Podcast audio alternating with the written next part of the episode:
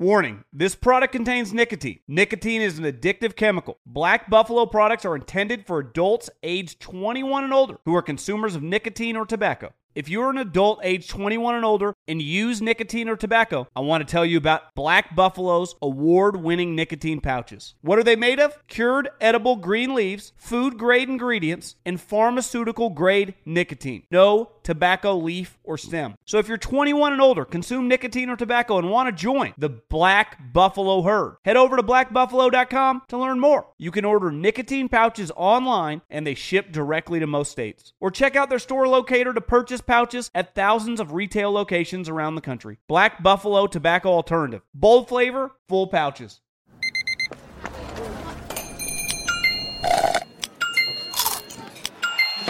With your Amex card, entertainment benefits like special ticket access and pre-sales to select can't-miss events while supplies last, make every tap music to your ears. Getting ready to take on spring? Make your first move with the reliable performance and power of Steel battery tools. From hedge trimmers and mowers to string trimmers and more, right now you can save $50 on select battery tool sets. Real Steel. Offer valid on select AK system sets through June 16, 2024. See participating retailer for details. The Volume. Snaps is presented by the FanDuel Sportsbook. Remember, football season is coming. There's no better place to start making every moment more than with FanDuel. Look, man, I love college football, okay? I love the NFL. I like college football futures, win totals, Heisman bets, all of that, and it's all there for me on FanDuel. It's all kind of great promos going on all the time as well. If you want to take advantage of some great deals, get a little bang for your buck. Look, there's a reason why FanDuel is America's number one sportsbook.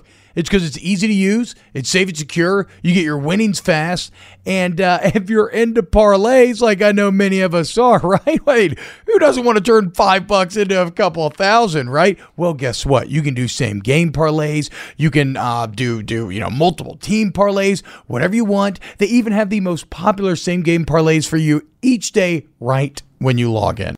So, act now. And use the promo code SNAPS and download the FanDuel app today to make every moment more this football season. Again, that's SNAPS, S-N-A-P-S.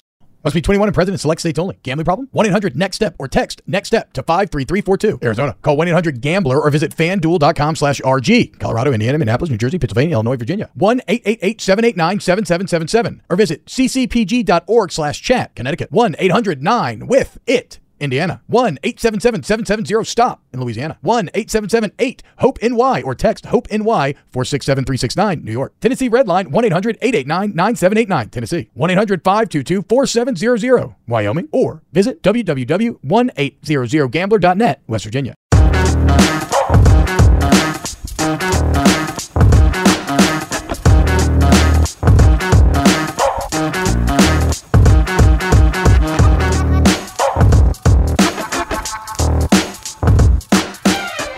What's happening, y'all? Welcome back to the Volume YouTube channel. 2 p.m. Eastern, 1 p.m. Central every single day. Myself, T-Bob Hebert, and Aaron Murray. I made it sound like three different people. Me, my name is T-Bob Hebert. I used to play center at LSU. I am joined by one of the former SEC best quarterbacks in conference history, Mr. Aaron Murray, the Georgia Bulldog himself. Aaron, what's up, man? How you feeling on this Wednesday? I am feeling good. Another day closer. We are, I guess you can say, one sleep away from SEC football. And I know we had a little preview this past weekend with Vanderbilt, so I'm excited about that. And some other big-time matchups on Thursday night. Like, this is really the beginning of week one is one sleep away. So when you put your head down tonight to rest, just know when you wake up tomorrow, Thursday, you're going to get amazing football, collegiate football, starting Thursday, Friday, Saturday, Sunday, Monday. So, man, I'm excited. It's here. I'm like a kid the night before Christmas, a kid the night before his birthday. I just can't wait to wake up tomorrow to all these beautiful presents. Yeah, that's how you know you have little kids. You're using the one sleep away language, right? That's how you tease them. I will say this. So I got an argument this morning, right? Because I too am like, you know, this weekend it finally all begins. And they're like, whoa, that's super disrespectful to last week. And dude, week 0. Look, right now, what today feels like, it's like we've been on this super long road trip, right? Mm-hmm. And we're into like the last 30 minutes, which compared to the other 8 hours you've been in the car is nothing. It's 30 minutes, but it's a situation where you're kind of looking at the clock and it feels like it should have been 5 minutes, but it's only 2. Last week was not arriving at the end of the road trip. It was like stopping at a gas station that had like a really nice bathroom, right? The seat wasn't warm. It smelled great, very clean, no puddling of water on the ground. Maybe it even had one of those great like gas station culinary scenes where you get, you know, like every now and then somebody's just got an absolute gem of a station that's a bit of a local dive. That's what week 0 was. Week 1, we will finally have arrived. And it starts tomorrow with the backyard brawl and Pitt and WU. I'm so excited. You know I'm rolling with my boy JT, but that's not where we're starting with today, Aaron.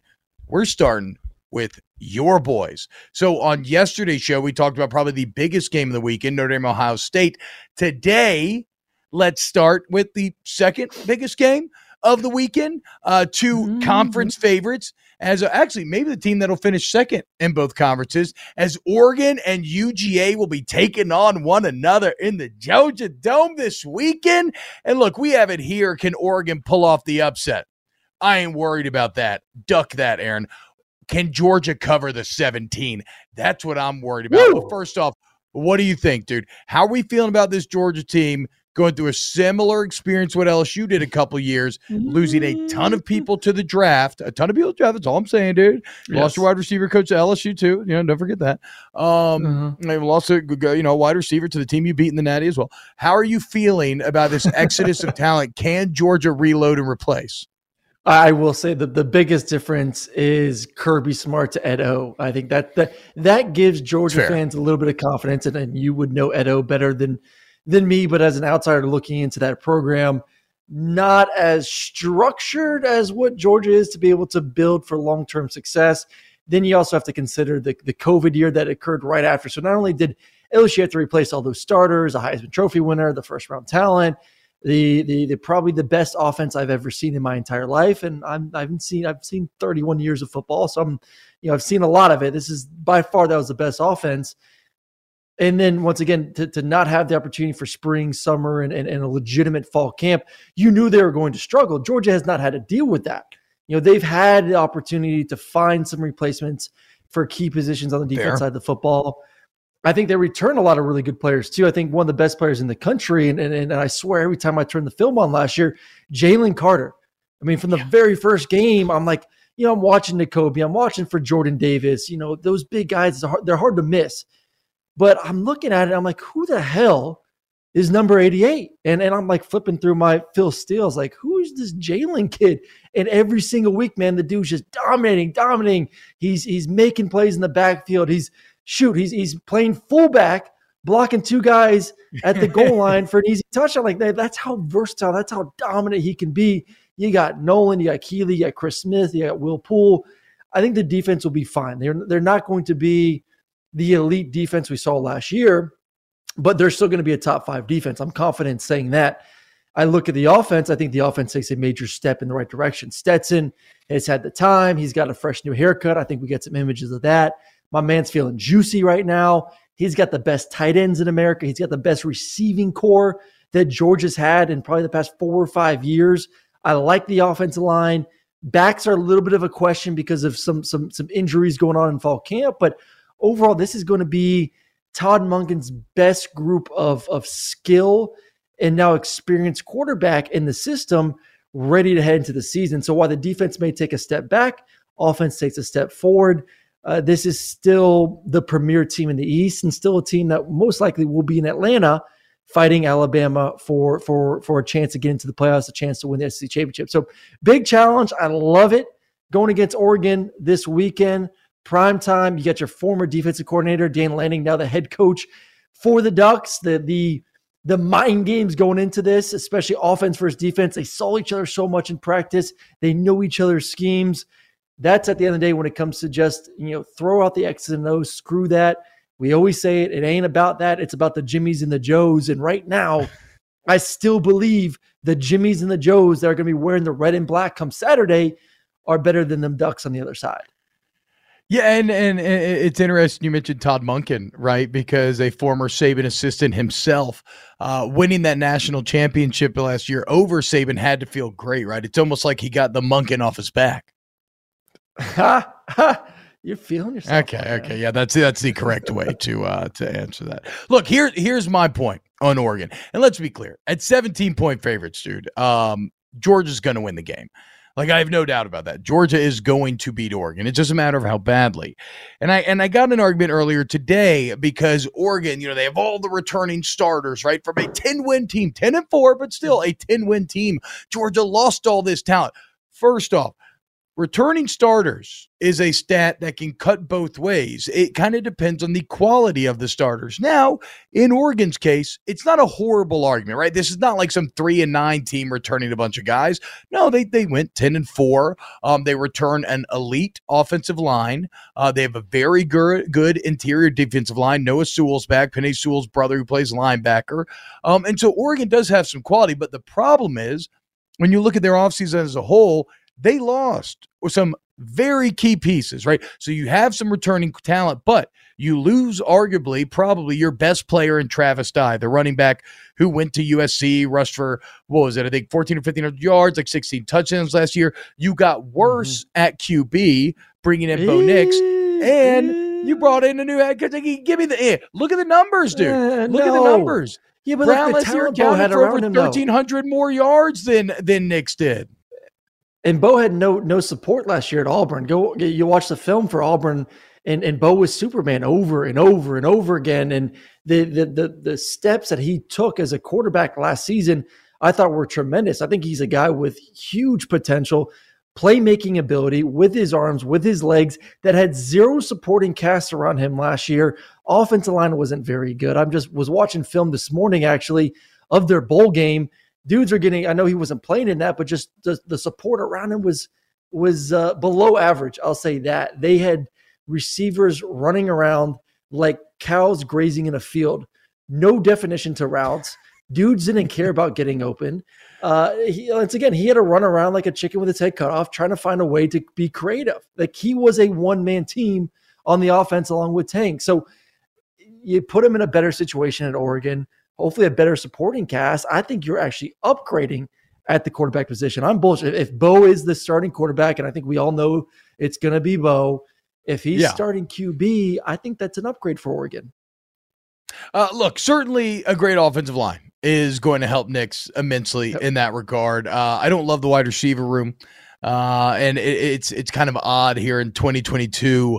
You know, you always want to be strong in the trenches, obviously, right? But when your weaknesses are potentially at quarterback and wide receiver, and it seems like the value of those positions go up every single year as we watch who's winning championships, that's maybe a bit of red flag. Look, I think Oregon's going to be good, right? I think they're going to be second or third in the Pac-12. I just don't think they're going to be on Georgia's level, man. And I don't think Bo Nix, at least here in game one, wants to see this Georgia defense that may have lost a lot, but they still have a ton, dude. You talk about Jalen Carter, probably the best interior defensive lineman in the entire country. You still got Nolan Smith, the former #1 overall player in the country, who finally started last year and was excellent, looked like, you know, what you expect the #1 player to look like.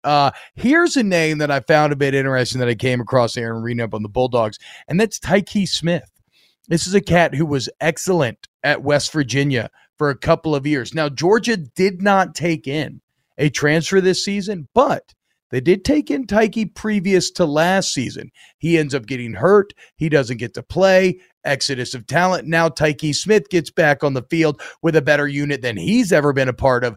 That is very exciting. So defensively, Georgia's still going to be elite. I think Bo Nix is going to struggle.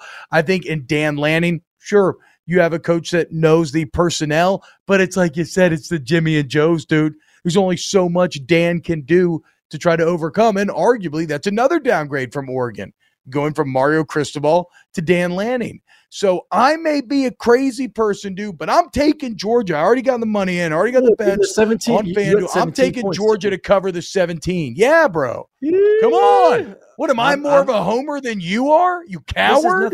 This is always so funny. Like if I put out there on social media or a show like this that I'm not taking Georgia with the points, people get crazy. Like, oh my God, Aaron, we're taking away your red and black. You're not a true dog. I'm like, I'm not saying take it. That Georgia should screw you. Don't you start this crap. I'm not saying that Georgia's going to lose the game. I'm just saying 17's a lot of damn points for the first game of the season against a very good football team still in Oregon that returns a lot on both sides. I think Georgia wins the game 31-17, 28-14. So it's going to be a two-score game. Just 17, man, is a lot of points. I wish Brum had a coward stamp. I wish he had a coward stamp that he could put on your forehead right now. I'm trying to educate my people on the right financial moves to make and take out the being the homer and that there's a Georgia helmet behind me. The smart decision here is that's a lot of points against a very good team. And, you know, Georgia still does need to answer the question, are they able to be Alabama? Are they able to reload and not just rebuild? I think they are, but I want to be able to see that. And I am still very bullish at Oregon with the players they have, with Dan Lanning knowing the personnel at Georgia. I mean, this is a factor. He knows that roster. He knows the strengths.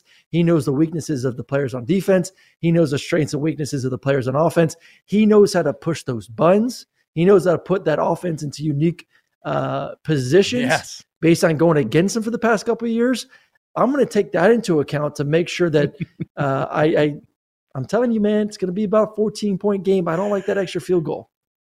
Nah, get out of here, dude. Bo Nix sucks, okay? You can explain. 4th and 2. Look, and I suffered at the hands of Bo Nix last year. He played good last year versus Georgia. Yeah, it was unbelievable. He played great against LSU. Sure, whatever, dude. I'm selling Nix.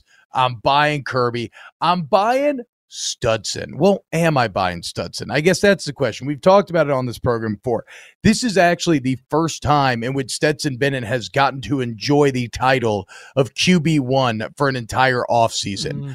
Mm-hmm. Which when I first hear that, I'm like, oh, that's very exciting, dude, right? Like all of a sudden Stetson Bennett, now with the belief of his coaches, with a clear place in the hierarchy. Well, you know, he should be better than ever, right? Well, I'm not so fast, because I came across this picture today. Ooh.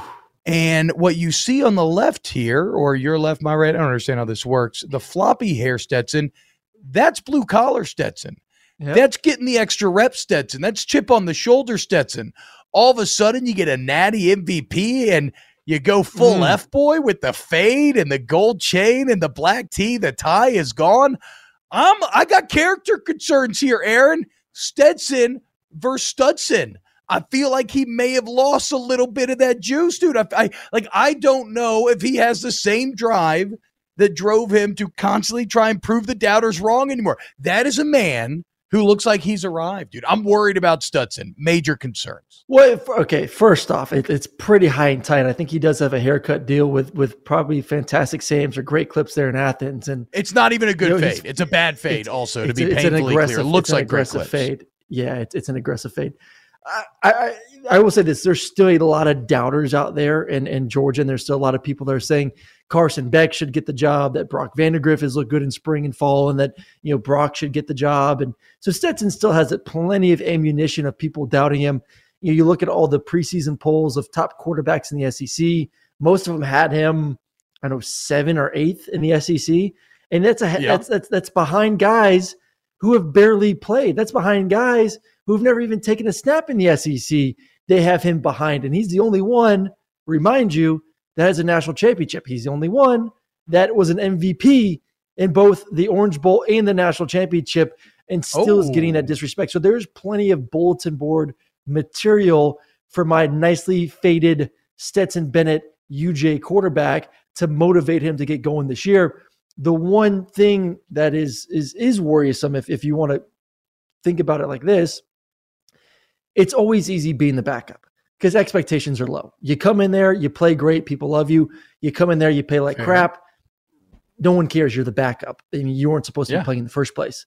Stetson came in there, exceeded expectations, was a fairy tale story. That's awesome. We're all jumping on Stetson Bennett. He's our savior. He's the one that won a championship. Let's ride off into the sunset. Now he is a starter. Now there are expectations of, hey, you won a championship, go do it again. So that's more of the heat that I'm worried from him. It's not, you know, are you confident in your ability? Is now, can he handle the pressure of being QB1, of being the guy that won a national championship, of being the guy that has now been given every opportunity to excel? Because once again, if he did not perform last year, the excuse I had for him, the excuse everyone had for him was, well, he didn't have enough time to practice. He didn't have enough time with the ones. He didn't get that time with the offensive line, the communication, all that goes into it. Well, now you have. So there are no excuses for Stetson, who has the best supporting cast a Georgia quarterback has had in the past 5 years, to not go out there and kick some ass. So he can't. There you go, dude. There's no crutch. There's no crutch. Georgia minus 17. We believe in Stetson. Brum, bring up the picture one more time. Last point on Stetson here. He looks a lot like Timothy Chalamet.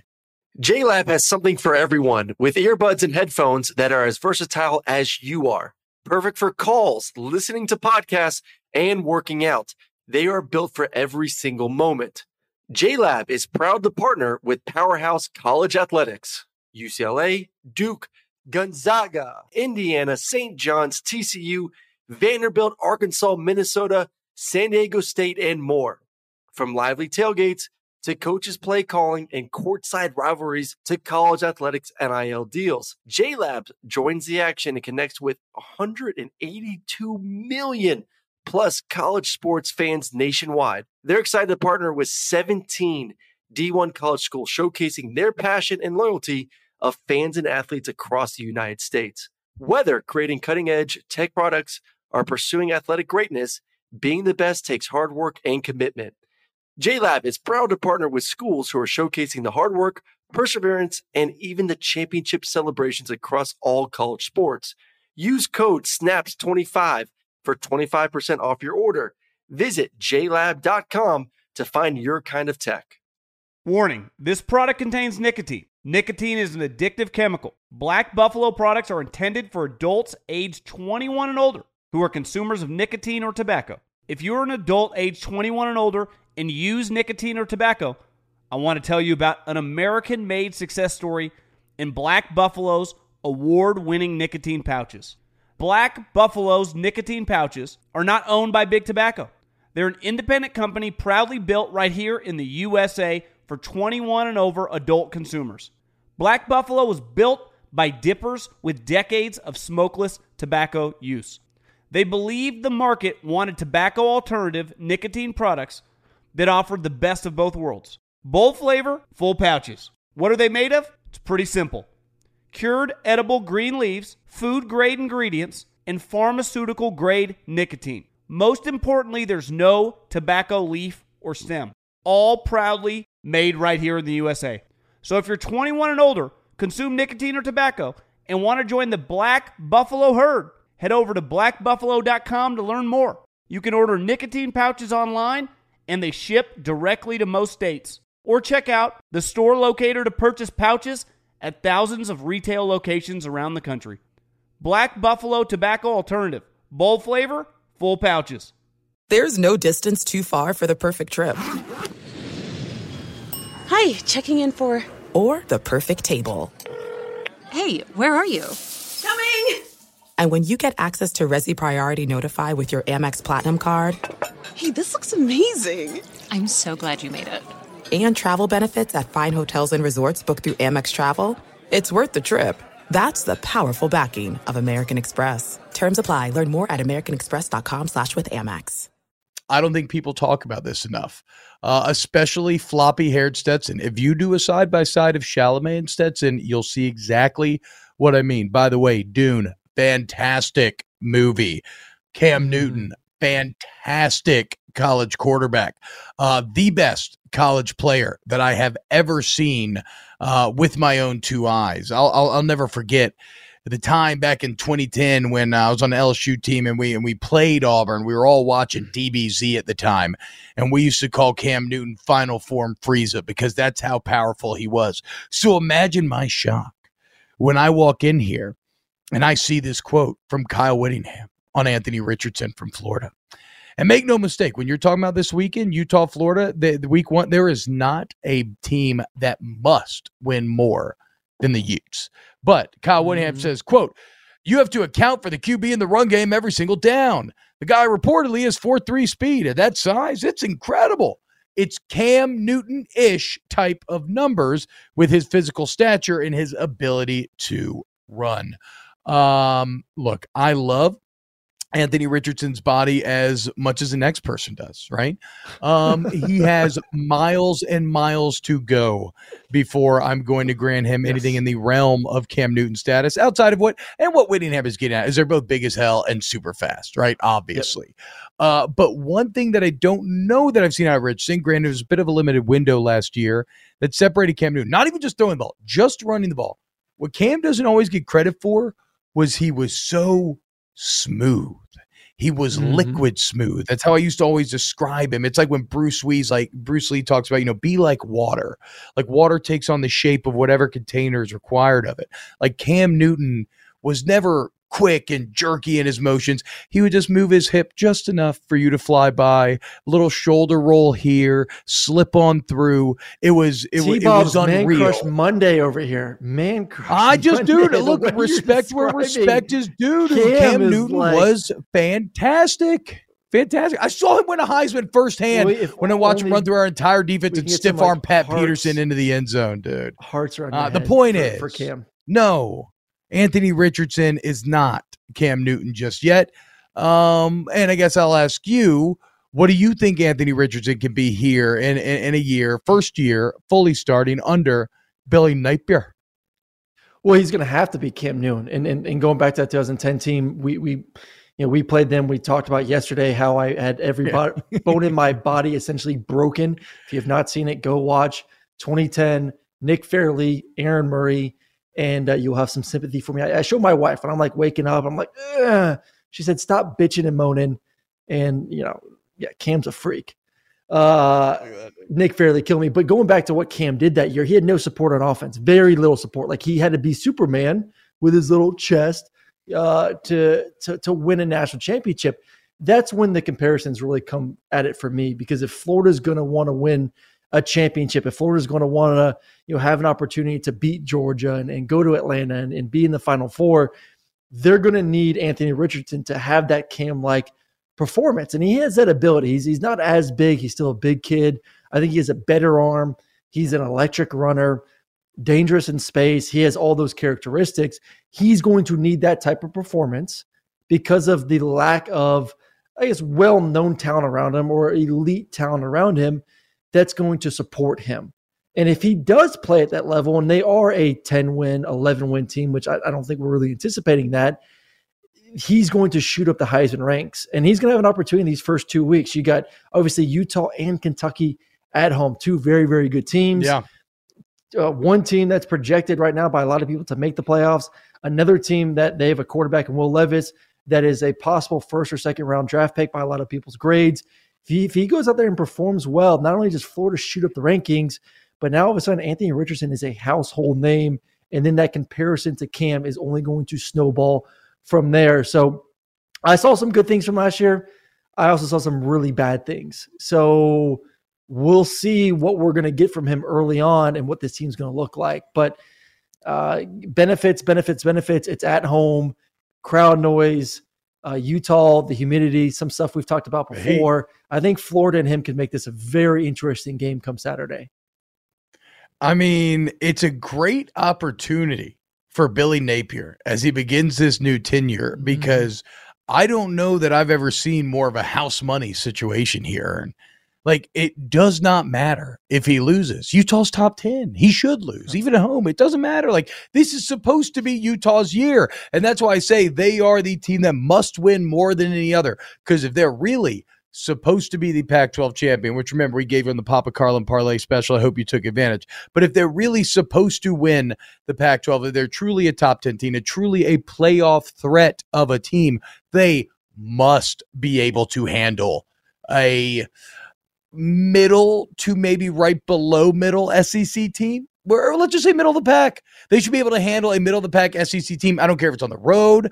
I don't care if it is in the, like, I don't care about how intimidating the Swamp is, which for what it's worth, I do think the Swamp is the toughest place to play in the entire SEC. None of that matters. Okay. For Whittingham and Utah, everything you've done through the years has been leading up to this moment. You cannot afford here in week one to trip and fall flat on your face. And a lot of that's going to come down to, well, how they're going to make Anthony Richardson look. We'll see. And then I like Napier long-term. I really do.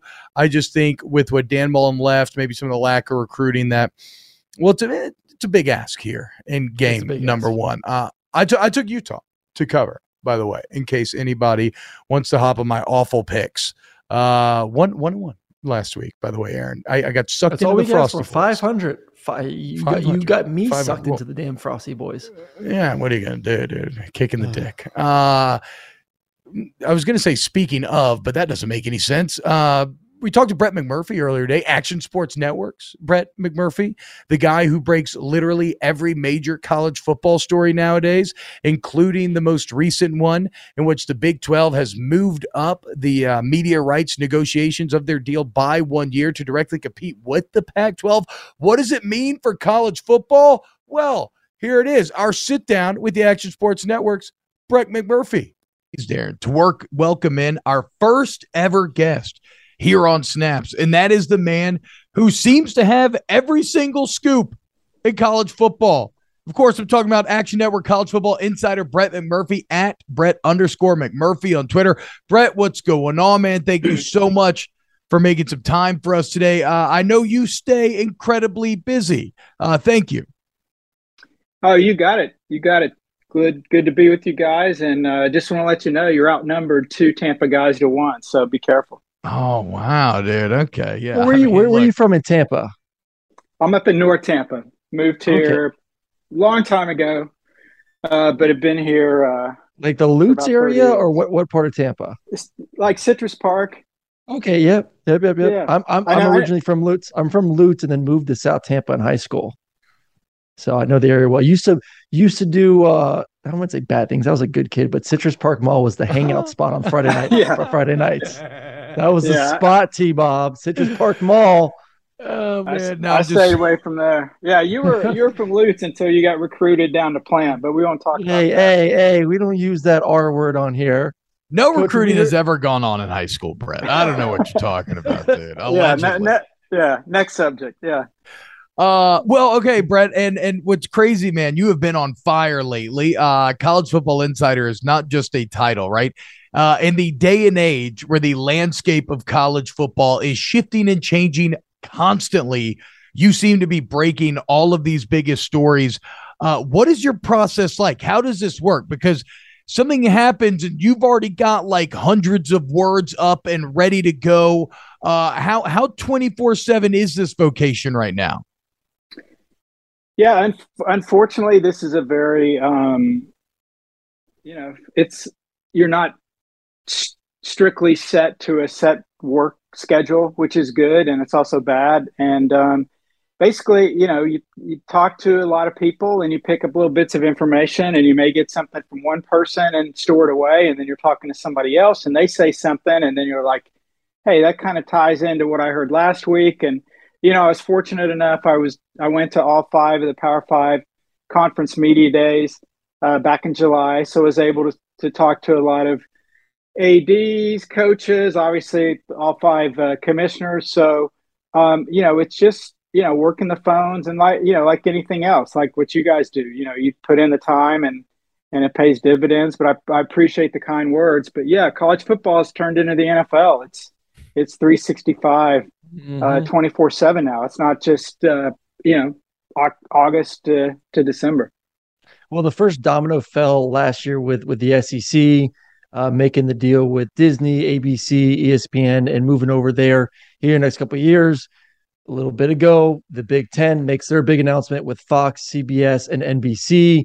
And a lot of people with like, oh my goodness, how much money was made in that deal. It's going to be absolutely incredible for those universities. Next up are the other conferences, the Pac-12, the Big Ten, and obviously you're breaking the news about, or excuse me, the Big 12. The Big 12 starting initial talks with Fox and ESPN, I believe. Your thoughts, especially as that conference goes through realignment, losing Texas and Oklahoma here in a couple years. Yeah, Aaron, it kind of all it's weird. The future of specifically the Pac-12 and to a little bit extent, the Big 12 depends on what the Big 10 does. Because if the Big Ten decides to add four more schools from the Pac-12, then the Pac-12 would be down to six schools. And then at that point, there's four schools the Big 12 would target. And so could there potentially not be a Pac-12 conference three or four years from now? I would hate to see that happen, but that's a very real possibility. And it wasn't that long ago. We had six power conferences or six automatic qualifying conferences. The Big East was one of those. And what happened? Well, the ACC raided the Big East, and then we're left with the Power Five. So are we now going to have a Power Four in a few years? I'd say it's more likely than unlikely. And I hate that for college football. I think college football is better when we have all these regional conferences. I'm an old Big Eight guy. I remember we had the Southwest Conference, the WAC, you know, the Big East football. Yeah. But Aaron, I think we're going toward an NFL model. We're going towards two mega conferences, King Kong and Godzilla. You can pick which one the SEC and Big Ten is. And then the rest, everyone else is just trying to survive. So I think that's probably further down the road, but I think we'll get to the point where both the SEC and Big Ten will have 20 members. And then I don't know what college football will look like at that point. Well, and Brett, it's kind of fascinating because outside looking in, right, there's almost a proxy war being fought in the media landscape between the Big 12 and the Pac-12 right now, right? Where they're both going, they're trying to get deals on the table or at least general number ranges so they can put it in front of their schools and be like, look, if you come with us, you can expect X. And then the other person does the same thing. So I ask you, as this war is going on, who means more to these media members? A post-USC and UCLA Pac-12 or a post-Texas, Oklahoma Big 12? I think it's very simple. If the Pac-12 can stay at 10 schools, then I think they are very comparable with a Big 12 with 12 schools without Oklahoma and Texas. Mm-hmm. You could argue either way. The Big 12 is more valuable. The Pac-12 is more valuable. I actually believe it's that close. I could make an argument both ways. However, if the Pac-12 loses Oregon, Washington, Stanford, and Cal to the Pac-12, then those remaining six schools are not as valuable as the Big 12 schools. Then you get to the point where the Arizona schools, Colorado, Utah, may get thrown a lifeline to go to the Big 12. So then the Big 12 would have 16. There wouldn't be a Pac-12. So if the Pac-12 has a 100% ironclad guarantee that they're going to stay at 10 schools, and if I'm them, I don't add San Diego State, I don't add Fresno. There's no schools out there that add value for them. But if they can somehow guarantee that they're going to remain at 10 schools, they'll be all right. They'll survive and we'll have five power leagues. But they're at the mercy of the Big Ten because the Big Ten is so much powerful. Obviously, they have double the media rights. So if any Pac-12 school gets an invite from the Big Ten and can double their current media value, they're going to leave. And so that's kind of where, you know, it's impossible to kind of say which one's more valuable unless you tell me specifically what the makeup of the membership is. So that's exactly what everyone's trying to find out right now. And, you know, I'm sure the Big 12 is going to these Pac-12 schools that they have an interest in and say, look, we're going to be talking with ESPN and Fox, and we'll get some numbers so we can tell you specifically, if you come into our conference, our media rights value is worth this amount compared to if you stay in the Pac-12, it would be this amount. Is there a difference? How much? Is that enough for these guys to make the jump? I think that's what we'll find out in the coming months or a year or two at the latest. So the one conference that's been sort of left out of all this discussion, or not obviously not left out, but has not gotten as much or involved is the ACC. You know, we talk about the Big Ten and what's going on with their media rights and their new deal. Obviously, we've been hitting on the Big 12 and the Pac-12. I know the ACC with the grant of rights, it's going to be hard for those schools to get out. You discussed the possibility of the inevitable of two mega conferences with the SEC and Big Ten. And obviously it makes sense for the SEC, if they're going to expand some more, to get some schools from the ACC. Have you heard any more about that possibility of ways to work around those grants of rights to get a Clemson or a Florida State or a Miami or some other schools to possibly join the SEC sooner rather than later? You know, Aaron, I've been told that multiple team schools within the ACC have looked at the grant of rights deal, looked specifically at the ESPN deal.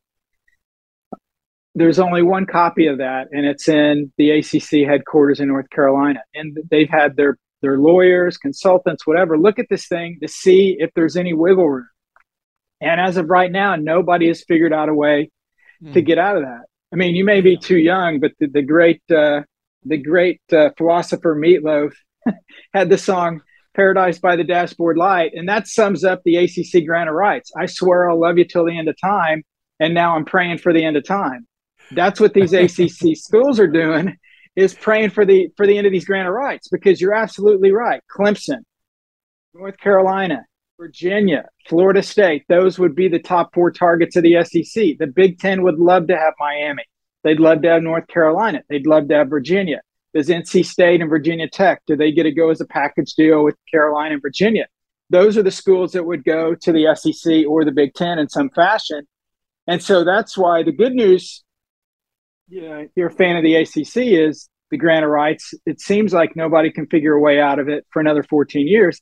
The bad news is if you're an ACC school trying to get out, you've got 14 more years. And I want to make something really clear. The Big Ten or the SEC or any conference is not going to get a school out of their existing deal to leave. We'll say we're talking about the ACC. Those schools have to leave on their own and then apply for membership in the new conference.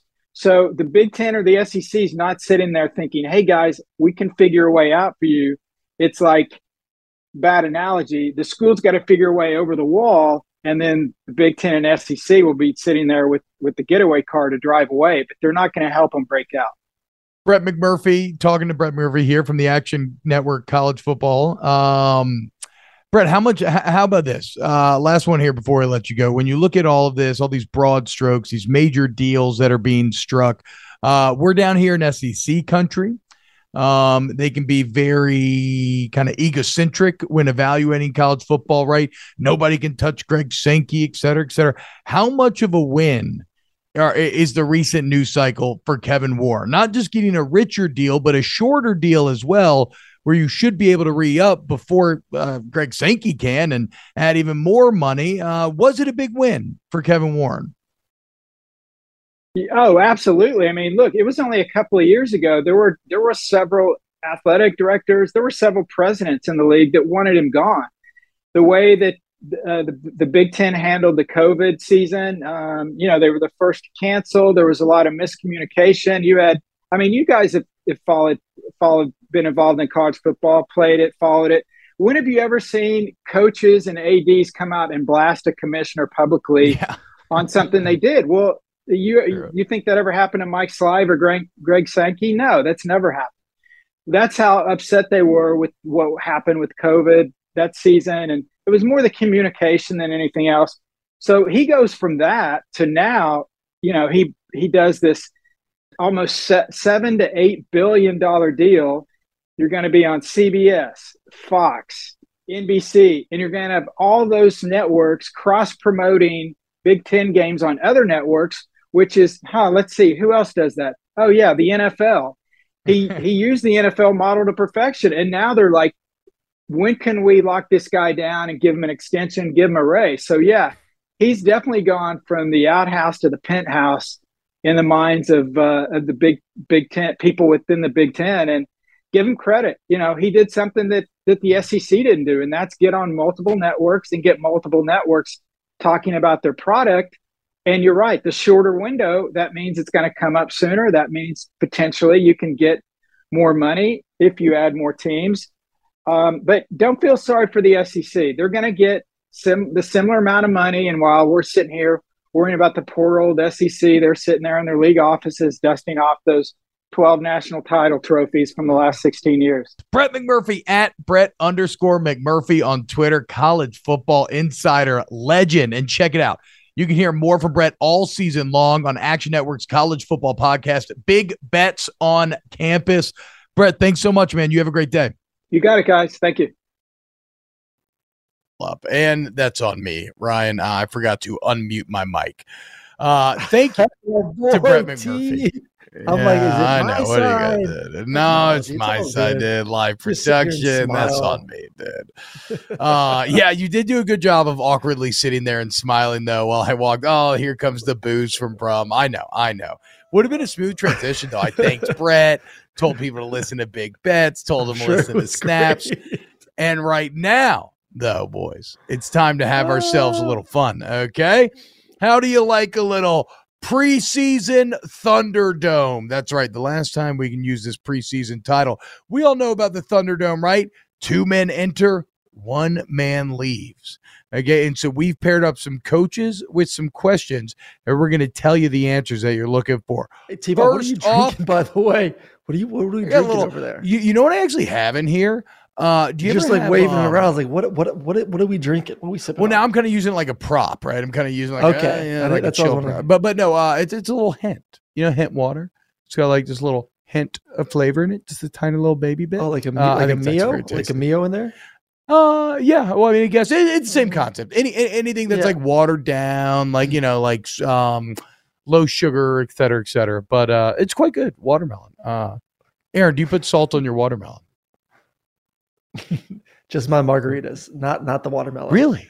But I've never heard of that before. Trying to keep down the sodium, going to be on TV. Oh my God! Here we go. Not puffy. Here we go. Tricks of the trade, man. Cut down the salt. Some classic quarterback bullshit. It's not scotch. That'll be for Saturday's show, okay? Not today. Today we are sober and clear-minded and ready to roll as we enter the Thunderdome. Aaron Murray, who wins the next national title out of Nick Saban and Kirby Smart?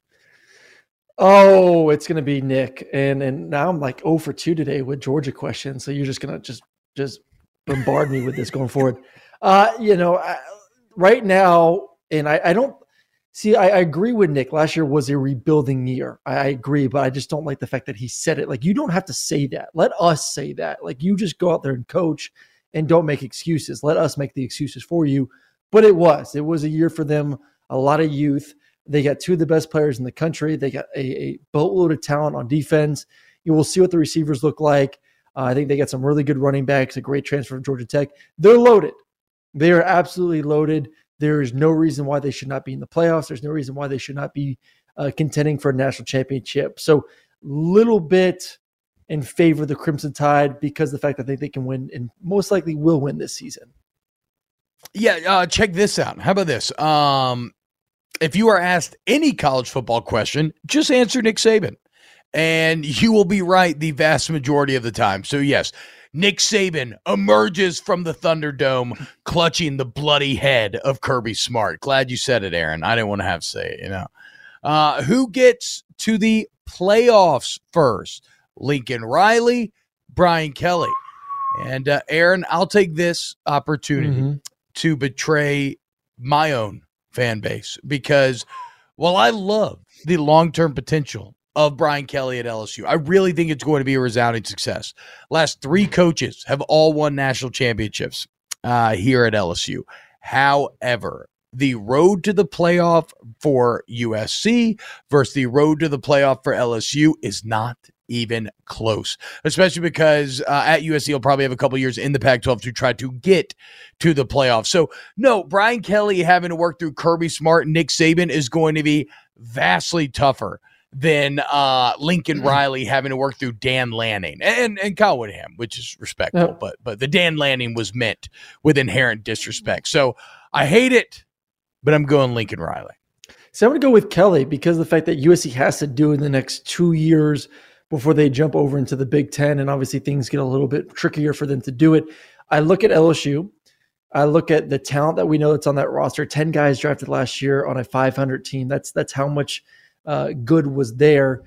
And I do think right now, Coach Kelly is a top 5 coach in America. I've said it for a couple of years now. He's one of the best coaches in America. You pair great coaching with incredible talent. What does that give you? I don't know, championships. So I think, to me, he has an opportunity to turn this program around, not next year, not the year after. I think they're a winning football team this year, kind of my dark horse in the SEC. And I think they get the ship going in the right direction starting next year. And I would say year 3 are very competitive with getting to Atlanta in order to get to the SEC. And as we know, if you can win in Atlanta, you're going to be in the playoffs at the end of the day. So I just don't like if the Pac-12 and USC, if they weren't moving, then I would say them, but I just don't see them making it in the next 2 years. Okay. They're making the LSU. Look at this, a little Freaky Friday role reversal on a Wednesday. Next up in the Thunderdome, as the bloody corpses of Kelly and Kirby are dragged out, who will own the state of Texas? Steve Sarkisian or Jimbo Fisher? Aaron, I'll let you start this one. I'm going to go with Jimbo. I think Texas A&M is, a lot of people are feeling them this year. I'm not yet. And you know, my feelings about Haynes King, I just, until I see it, I still think that's a negative for the team. To me, it's once again, the fact that they're lacking depth and experience at the receiving position is why you're going with more of a running quarterback, but they've recruited extremely well. This class this past year was incredible. They're going to have some value this year, but I see that class and the past couple of classes really starting to emerge in 2023, and in 2024. I think you see A&M get to being a little bit and a lot more consistent and starting to flirt with more 10-win seasons and obviously opportunities to get into the playoffs. So I think long-term success, I'm going to go with Jimbo, and plus he's won a championship as a head coach. He knows what it takes. There's a reason why they brought in the A&M. I think they're knocking on the door. I think they're 1 or 2 years away from being a team that is a legitimate contender in the SEC West. It's obviously Jimbo, right? Everything's bigger in Texas. Jimbo, Jumbo. Jumbo means big. Jimbo's only one letter away. Steve Sarkisian, S. What else smart starts with S? Small. Okay.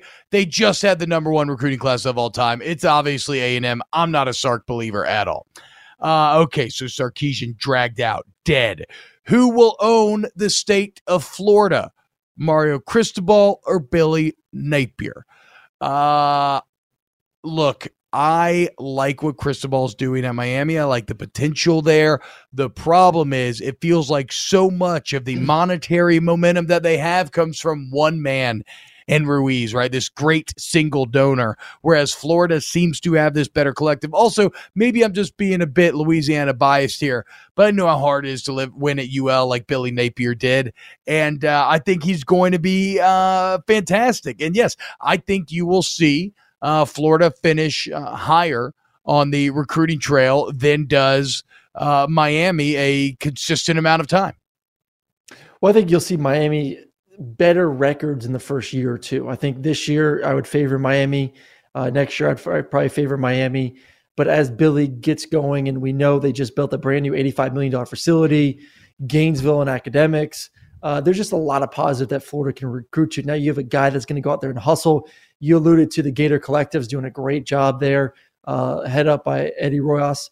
So I think Florida's positioning itself for success in a few years. It's going to take time for them to catch up because the East obviously is a lot more competitive than what has to happen in the ACC. So give Florida 2-3 years, and let's get back to this conversation. So if you're looking for an immediate who's better today, this year, next year, I'm going with Cristobal, but for the long-term success, the team that I'm thinking that could get back to a national championship sooner than the other, I put my money on Florida. Okay, and the final SEC Thunderdome of the day, or preseason Thunderdome. Who is the big bad? And I mean the B1G, the Big Ten. Who's the baddest guy in the conference? Is it Ryan Day or is it Jim Harbaugh? if this is a debate, we should be fired. It's Ryan Day. And there's no question about this one. I mean, wait. Harbaugh, so, Aaron, you're saying, you're saying pre comments about his quarterback or post comments about his quarterback? No. What you're saying, though, you're saying it's not even a debate. You're saying the difference is day and night. Was that supposed to be a funny too? Ryan Day, get it? Ryan Day and night. Okay, yeah. God, you can lead a horse to water, but you can't make him get your puns. Okay. We're gonna get it. Don't worry, dude. We're out of water. Yeah, man. It's obviously Ryan Day, right? What are we talking about, dude? Jim Harbaugh had the really good year. He punched back last year, but Ohio State right now looks like maybe the most unstoppable team in the entire country.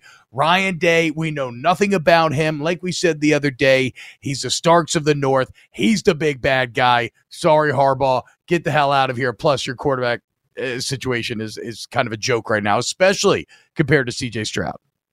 Yep.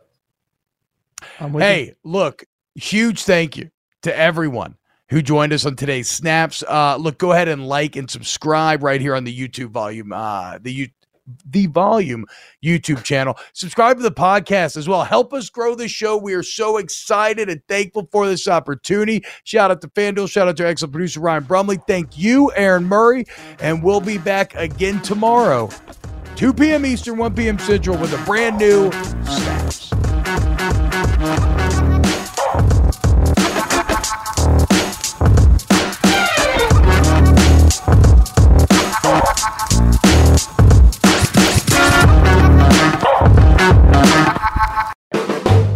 Volume. There's no distance too far for the perfect trip.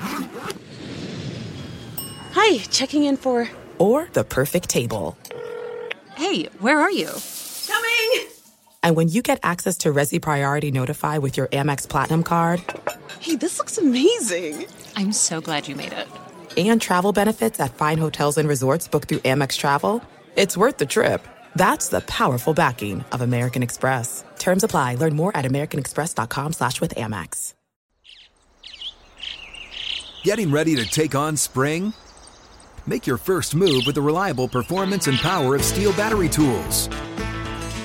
From hedge trimmers and mowers to string trimmers and more, right now you can save $50 on select battery tool sets.